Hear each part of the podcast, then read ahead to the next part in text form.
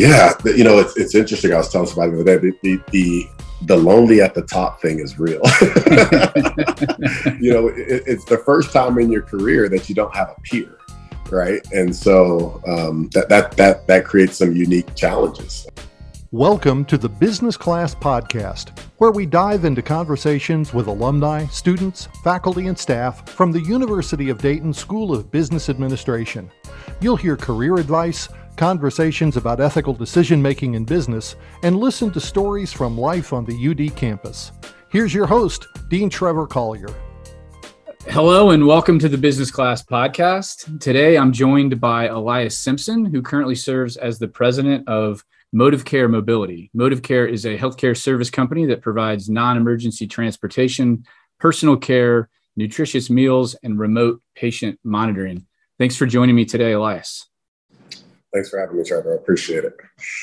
So, I, would like to start our conversation by giving our audience some further insights into Modivcare and, and your role as president of Modivcare Mobility. Then maybe we can go back to your college days and, and follow your career up to the present day. So, could you please give us an overview of Modivcare and tell us more about the mobility decision, division that you oversee? Yeah, absolutely. So, um, as you mentioned, uh, Modivcare is a, a, leading healthcare services provider. Um, we're, we're actually really unique in that we started out as a non emergency medical transportation company um, focused on providing um, non emergency medical rides for folks who are mostly on Medicaid, um, but also Medicare, who need rides to their dialysis appointment or maybe some other type of appointment. We do mental health, substance abuse, some other things. Um, but over the years, we've, we've grown and, and recently we acquired um, some additional businesses, uh, the largest of which is our, our personal care business, which we, we provide in-home caregivers for those those in need. So again, not not medical care, but for those who need help with baths and meals, um, things like that. So we have over 20,000 caregivers. Um, we also have a meal delivery business, and then we do remote patient monitoring, which um, we, we often describe as uh, the I've fallen and I can't get up commercials. It's, it's, it's that, but it's deeper. Um, it's, it's much more uh, in depth than that. So we are the largest in the transportation space and we're um, the first or second largest in both the personal care and monitoring space as well. And we're the only one who brings all of those assets together. So our our our goal is really becoming kind of a one source of all of those supplemental benefits um, for those uh, those members and patients who need it most. So um, we do you know over 30 million rides a, a, year on the transportation side. Like I said, we have over 20,000 caregivers and over 250,000 devices in homes um, across the country. Wow, that's impressive. Most of your previous experience was in logistics and, and transportation sectors. Obviously, there's a component of that in, in, in your new role, but you're now also working in, in healthcare. Can you tell us a little bit about your, your transition into a, a health services company? Yeah, absolutely. Um, you know, that, that's that was a big transition, right? So for me, my background has been mostly kind of traditional supply chain, whether it be manufacturing, retail, or just traditional logistics. And uh, for for Modivcare, the, the CEO um, that I report to is looking for. Um, so our transportation business is the largest portion of our of our company. We're about 2.4 billion. The transportation business is about 1.8 billion of that. And historically, um, we, we, we lacked that logistics expertise around how to do transportation well. Um, you know, logistics and transportation within the healthcare space is somewhat an afterthought, right? And so, um, as we thought about how we move forward and making sure that we provide the service um, in, in, a uh, you know cost efficient manner, but also at a, at a very high quality, um, the we, we, the organization realized they needed someone who's got that kind of traditional logistics expertise and and on the healthcare side, for me, that transition has been interesting because uh, healthcare is highly regulated, very different um, from from from where I've been in the past. So I've definitely had to get up to speed on understanding some of the nuances that come into play on the healthcare side. And we do deal with both managed care organizations like United Healthcare, Centene, Humana, as well as um, the states themselves. So like we had to deal with the state of New Jersey, and they, their, their, managed Medicaid program. So it's there's a lot of healthcare nuances that I've had to uh, become familiar with. I, I can't imagine. it was probably a big a big lift for you. Yeah, yeah. Year in, I still don't know it all for sure, um, but I, but I, I'm I'm comfortable. comfortable, also known as dangerous. You know, you know, yeah, just enough to be dangerous. yeah, there you go. Well, so most of our guests on, on this podcast attended the University of Dayton as, a, as an undergraduate student. However, you earned your bachelor's degree at the University of North Texas and, and then later found your way to UD when you completed your MBA. Can you tell us a little bit about your experience at, at North Texas? What, what attracted you there? And I, I know you played football as well, so it would love to hear just a little insight as to what it's like to be a Division One student athlete.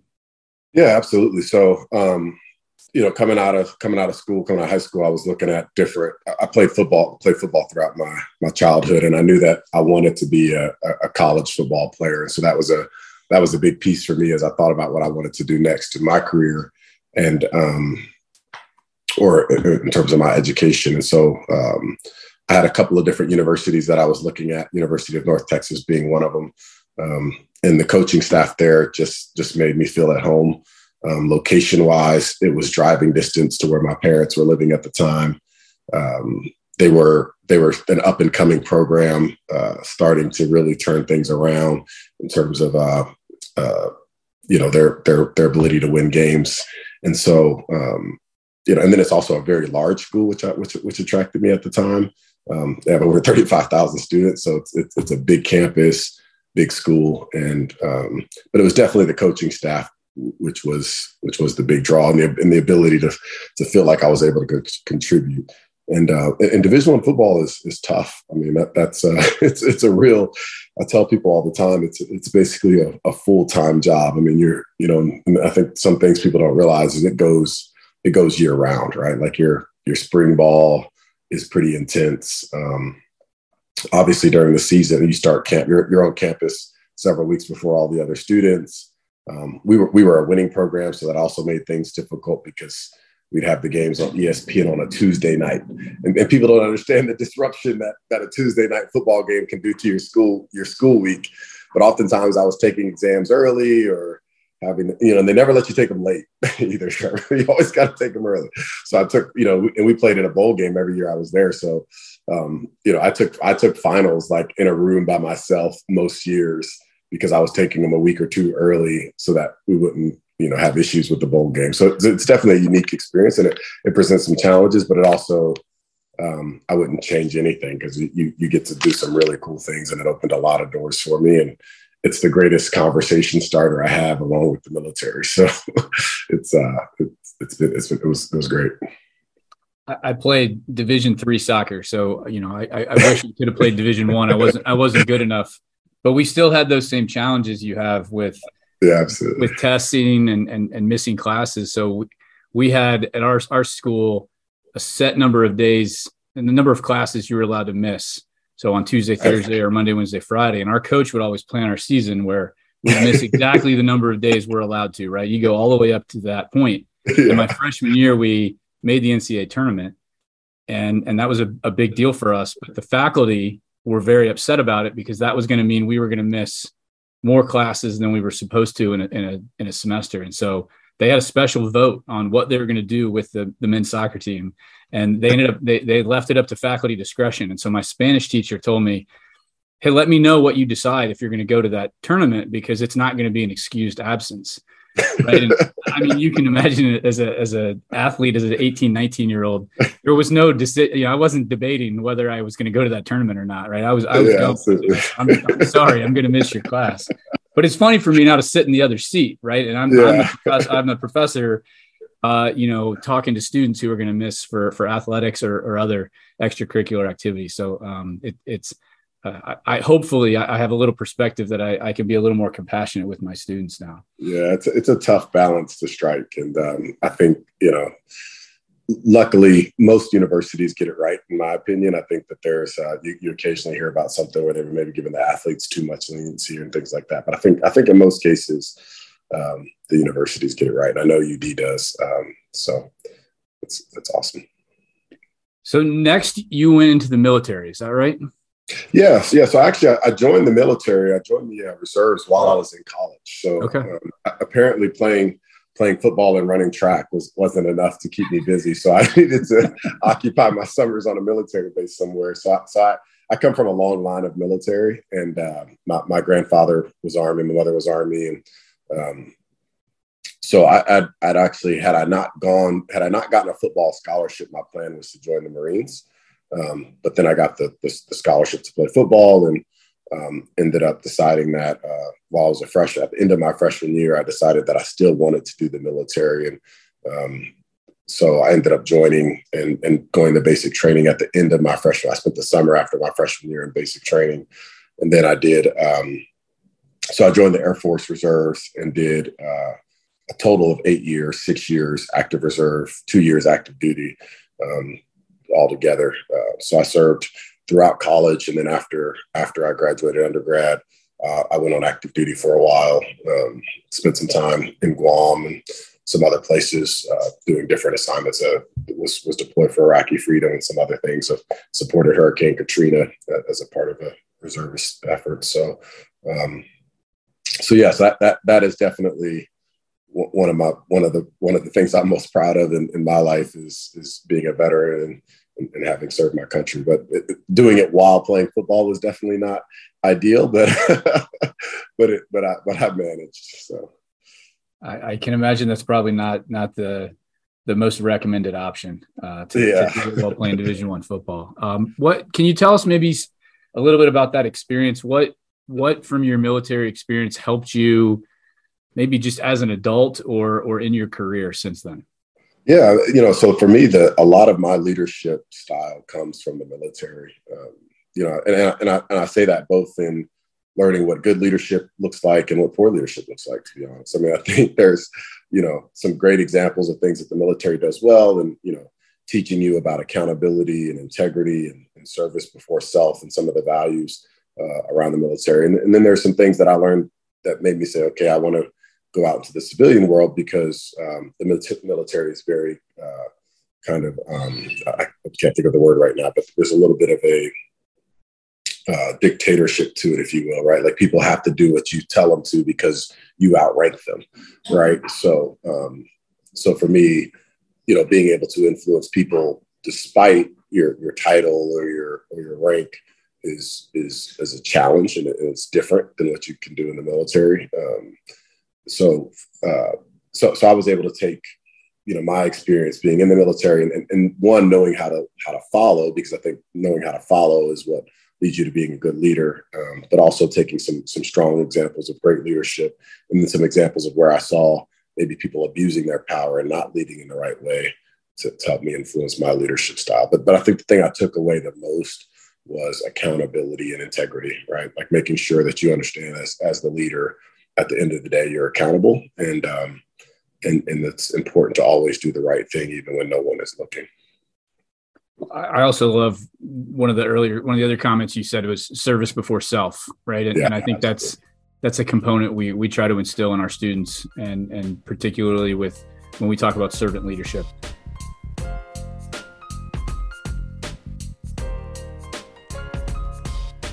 So you you held uh, some additional roles, right? You, you entered the workforce after the military, uh, and then and then later decided to pursue your, your your MBA at the University of Dayton. What what brought you to number one want an MBA and, and number two want an MBA from the University of Dayton? Yeah, so I'll start with the wanting the MBA. So for me, um, you know, as I kind of got my career going around logistics and supply chain, I wasn't really sure what I wanted to do coming out of college, but once I got into supply chain and manufacturing, I realized that eventually I wanted to.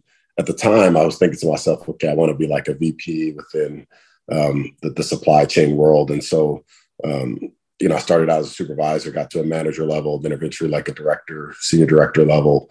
Um, and, and something I saw was that most executives had that MBA and um, or some kind of graduate degree, whether it be engineering, an MBA, whatever it might be. And so for me, I said, okay, well, you know, kind of similar to my my athletic career. You know, you, hey, if you want to you want to earn a spot, you gotta gotta get a little faster, get a little stronger. For me, it was like, okay, if I want a spot as an executive someday, I'm gonna have to get the get the education behind it. And so I started looking at different universities. Um, I was very I was in like a, a, senior director role at the time. I think when I really started looking heavily, so I was traveling and I was pretty busy. So, um, so my, you know, so I was focused on programs that had some flexibility. And UD um, stood out. Uh, UD stood out for a couple of reasons. One, um, the first person I talked to at the university couldn't have been nicer. you know, I think I just talked to maybe like an enrollment person who was giving me some information, and just the the you know they, just were as nice as could be. You know, and I, at this point, I had talked to a ton of universities. I talked to Syracuse, North Carolina, the University of Ohio, all these different universities.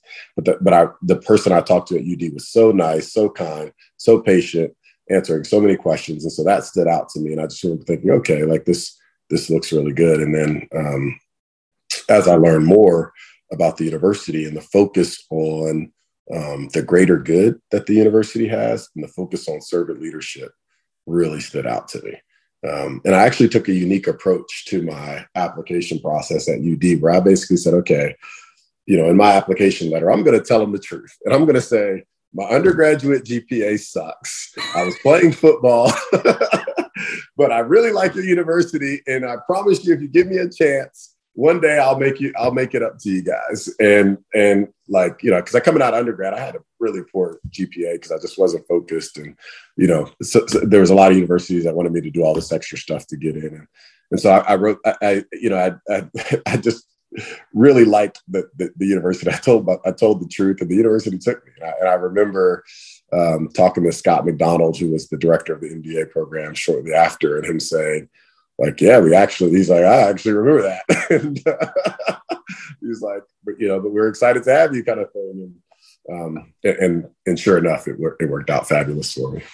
So I, I don't, I don't actually sit on the, the admissions team for the MBA, but, but I know they do actually read those essays. Um, and I, and I also know we're, we're a pretty veteran friendly university and yeah. the fact that you were in the military sort of adds credence to what you're yeah. saying that I, I I've, I've got the work ethic. I'm gonna I'm gonna make this happen, uh, even though despite I, I, may not have had the best undergraduate grades. So for, for those of you out there with uh, with low undergraduate grades, uh, thinking about the military, it, it legitimately changes what your what your resume looks like to to yeah. a graduate school and probably to uh, to a, your, your different career offerings. Yeah, absolutely. So you were one of the first graduates of our of our online MBA, something we, we refer to as MBA at Dayton. Yep. What would you share about that program with individuals considering going back to school for a, a graduate degree in business? Yeah, I mean, I think I think first and foremost, I was actually talking to somebody about this the other day. Is um, you know when you think online MBA program, it, it was it's it's not what the, the program at UD is not what you think of, in my opinion, and so what really stood out to me, it, it, it, was a challenge, but I loved it, was the fact that all the classes were live, right? Like th- this is not a this was this was not a, a, situation where you could just log in over the weekend and watch all the lectures and and you know try to catch up on tests and schoolwork. No, th- this wasn't like that. It was really um, the, the only reason you call it online is because it was virtual right but but everything was done live i mean and, and so the interaction with the other students the interaction with the professors were, was all live. Um, and, and, of course, there were some, you know, pre-recorded content, but for the most part, um, everything was live. And I love the fact that you also got the on-campus experience, so which was a requirement to to come on campus, do some leadership courses. Um, we went out to Oregon and visited um, Nike and the University of Oregon. So the, the combination of live classes along with in-person interaction with the university and um, the faculty was was phenomenal. So for me, um, you know, what I would say is that you know it's not what people think of when they think of an online um, education general in, in, uh, traditionally. And so that for me is what stood out and what makes the program unique. And then I think the the you know I have I tell people all the time I'm I'm a lot more involved with the University of Dayton than I am with the University of North Texas because of the experience um, through that MBA, pro- MBA program and how connected I felt to UD through that experience and you know time on campus and going to basketball games and touring the, the campus and, and all of that was was was fantastic. Yeah, I mean that was one of the concerns. I was part of the faculty as we were building that program was was how connected are the students going to be to the university if they're if they're taking this online and and that was a big reason why we decided to include that required immersion on campus. So students have to come here and see the physical space and, and be a part of our community. But we still didn't know how how well that would connect. And it was interesting. I, I don't know if you walked in graduation, but the first year that we had students from the, the online program graduate, a higher percentage of students from the online program showed up to walk in graduation than did our on ground program. and so th- those immersions end up building this you know incredible bond for the students and and it's it's really blown me away how much students who don't live in Dayton and, and haven't spent a ton of time here really connect with the university. Yeah, absolutely. And I I, I did walk actually, and uh, my family came out and everything, and it was uh, grandmother flew out from California and all kinds of stuff. So we, we made a whole thing of it, and and that was actually really cool too because you know you got to interact with the with the other students on graduation day and all that. So it was it was great. Are there any courses or professors from the MBA program that that you would point to as as having helped you uh, achieve career success? Uh, and and full disclosure for our listeners, Ilias was a student of mine. right. So obviously, me and, and, my course would be top of your list, but let, let's allow some, some space for other faculty members or yeah. other courses. Yeah, no, I, I definitely there was uh, like I mentioned earlier, Scott McDonald was the director of the program at the time, and um, he and I actually spent a lot of time together just on the phone and other things. And um, so he was great. Um, uh, Elizabeth Eichler was one of my professors. And uh, I just remember her and I having a lot of really good conversations. I took her marketing course and just having some, she gave me a really good opportunity to share my real life experience with the rest of the students in the program, um, which was really cool. Um, Dr. Enns, Harvey Enns was one of my professors. Um, in terms of classes, uh, there was, you know, obviously the leadership immersion was was probably my favorite thing, but there was also a couple classes around operations leadership that I thought were really good. And then um, there was a class, and I, I, don't remember the name of the class, but it covered everything from like corporate culture to mergers and acquisitions. Um, and that might have been the class you taught even, but um, but but I, but I, one of the things that one of the things I really liked, and and I, I visit a lot of universities today, and I'll talk to them about their you know what they can put in their curriculum. one of the things I always tell them is, you know, UD actually covered corporate culture in one of their MBA courses, and and and why politics and all of that exists in a corporate environment. And you know, I was living it at the time, and I hadn't really embraced it in my career, and then kind of learning it academically helped me to think about it differently, um, which which I feel really helped me uh, throughout. Yeah, I think the course you're referring to there, we call it the principled organization. It's it's one yes. of the core courses in, in yeah. Absolutely. Yeah, that was that was definitely a, a critical course for me.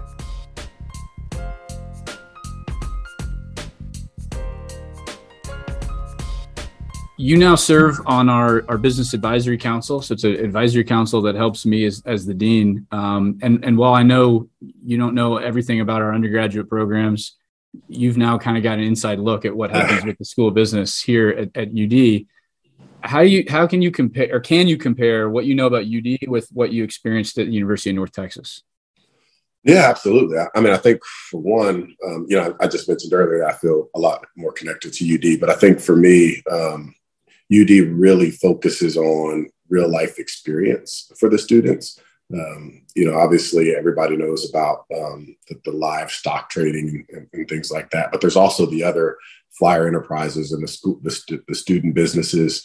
Um, I didn't see anything like that at North Texas. And as I visit other campuses today, I, I still don't see that. I visited Florida A&M University they have a, a couple of great programs, but a lot of what I was advising them on was things I saw at UD in terms of the sales the competitions, the flyer enterprises, the amount of um, internships and the way that the university handles the internship program. Um, because the, the real the point of college is to set students up for their career success, and, and that's what UD is focused on. Um, but also, UD makes sure that the students are enjoying their experience along along the way. And then I think a, probably the biggest thing UD does differently is what I said earlier around that focus on doing things the right way and and with the greater good in mind is is is really unique. So I think for me, um, and I've probably said this to you before, I think when you get somebody who come, who's coming out of UD, you not only know that they're going to be qualified and educated, but you know that they're going to, you know, go about their business the right way, um, which which is a big deal.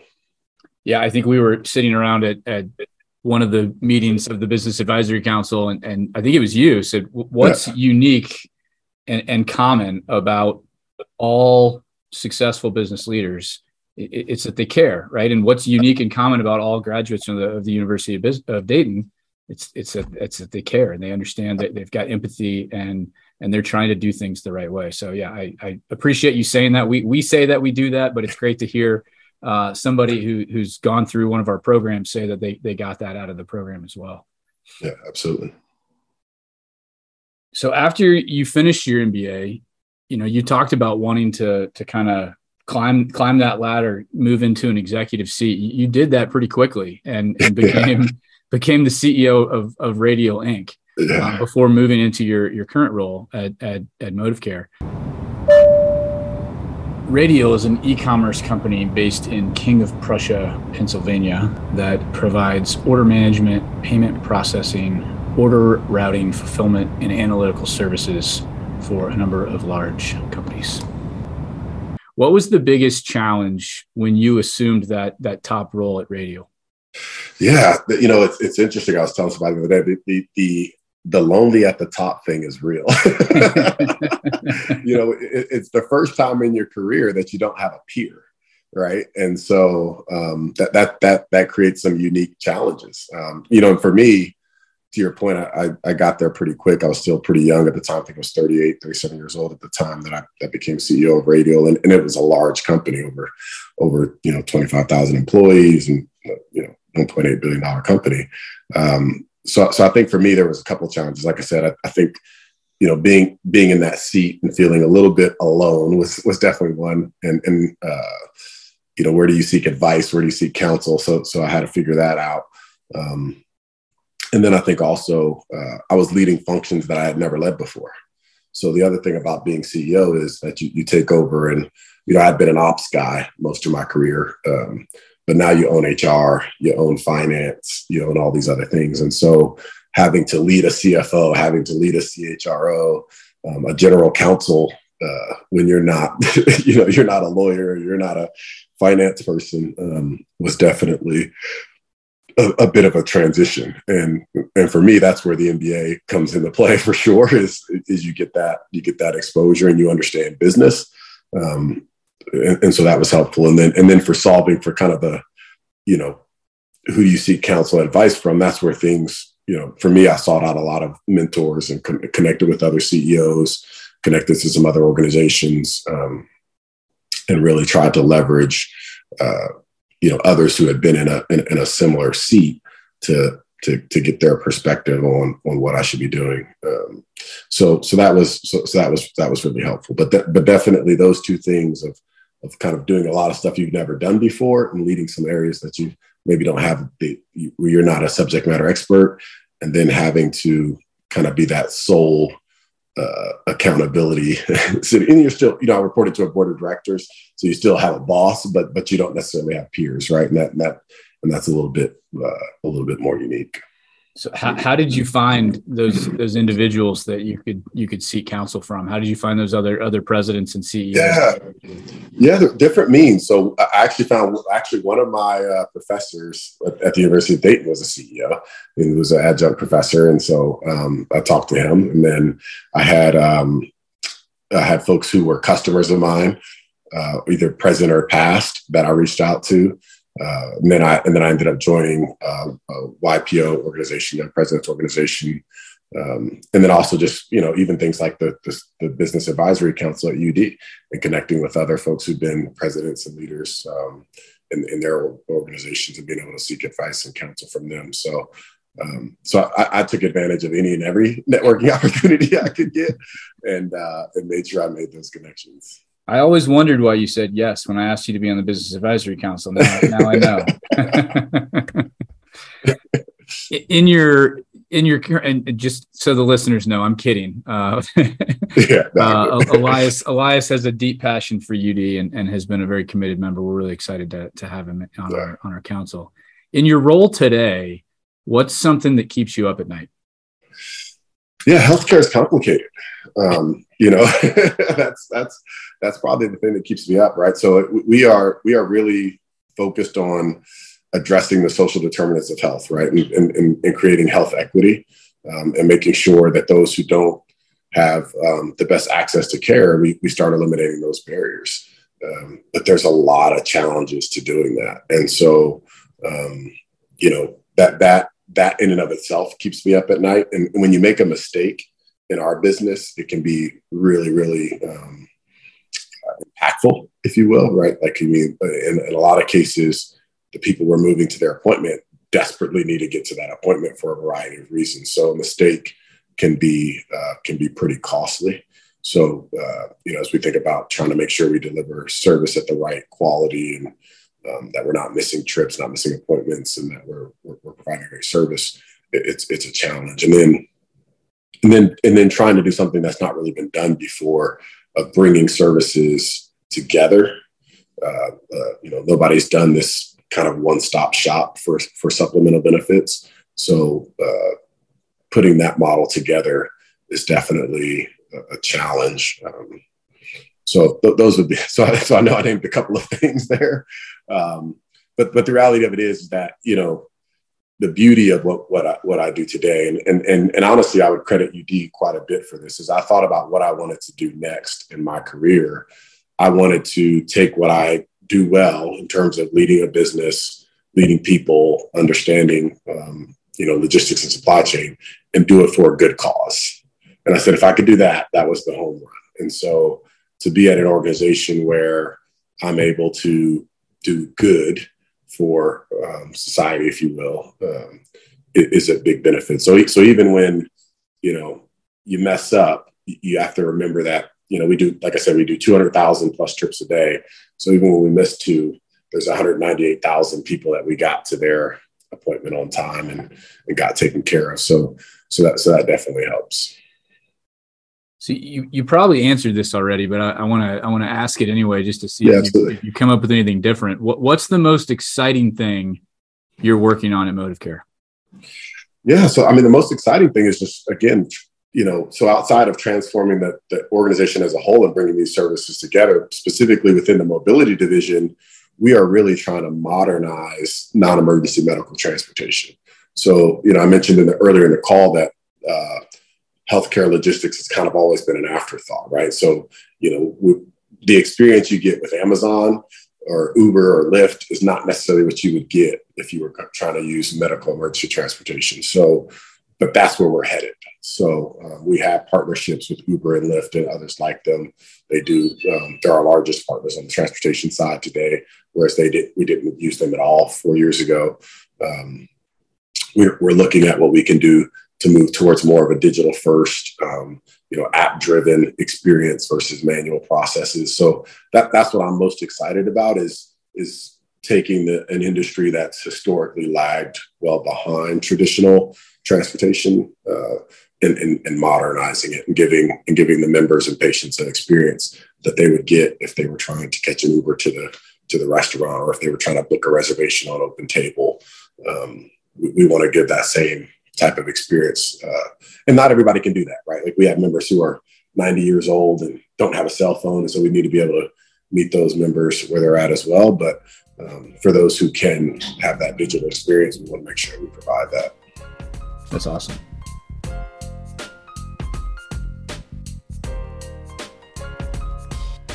Do you have any advice you would share with with current students or or recent alumni as as they're sort of starting in their careers in business? Yeah, I have a lot of different things, but I'll try to keep it brief. Easy um, question. Yeah, yeah. No, no I mean, I, I think the, uh, you know, I think there's two things that I would say if I was just to kind of narrow it down to two is, is one, um, you know, put in the work and, and manage your career or someone else will is definitely something I always say, right? Like you, you have to, don't wait for somebody else to do things for you. Um, you know, it, it's, it, it really is, uh, the ball really is in your court when it comes to, how you uh, manage your career, your education, et cetera. Like for me, you know, as I look at how I've gotten to where I'm at in my career, it was, um, you know, taking those chances to go get the MBA, taking the chances on, you know, relocating for a job or whatever it may be. So I, I think, um, you know, being willing to put in the work um, is, is, is extremely important because otherwise things just things just don't come easy. Um, so I think that's really important. And then I think find something you love um, because, uh, you know, work becomes a really big part of your life.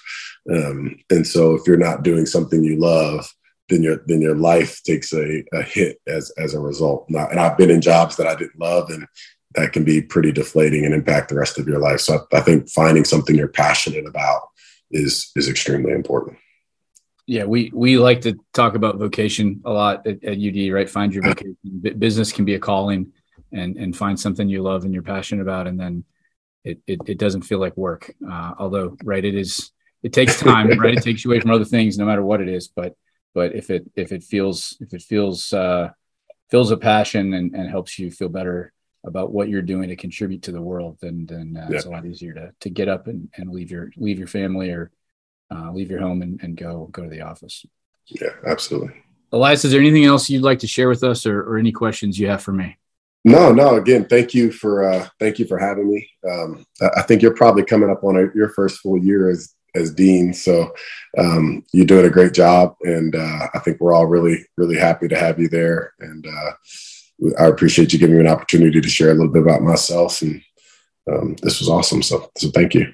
Well, thank you for the, thank you for the compliment, and and thank you for taking time to to chat with me today. Uh, you know that you you offer a, a, different look at UD from a, a non undergraduate. you know, a grad school perspective, but uh, somebody that, that's still intimately knowledgeable about the university and and you know we got to learn more about the healthcare services industry today, which was uh, which was exciting. So I look forward to seeing you at our, our next advisory council meeting, um, and I, I hope our listeners will join us for the next episode of the Business Class Podcast. Go Flyers! Go Flyers! Thanks for joining us for the Business Class Podcast. If you'd like to engage with us further, please follow us on social media. Our Instagram and Facebook accounts all use the name UDayton SBA. You can also email the Dean's Office with questions or suggestions for future podcasts at sbadean at udayton.edu. No matter where you are on your career path, we are proud that you're part of our Dayton Flyer family.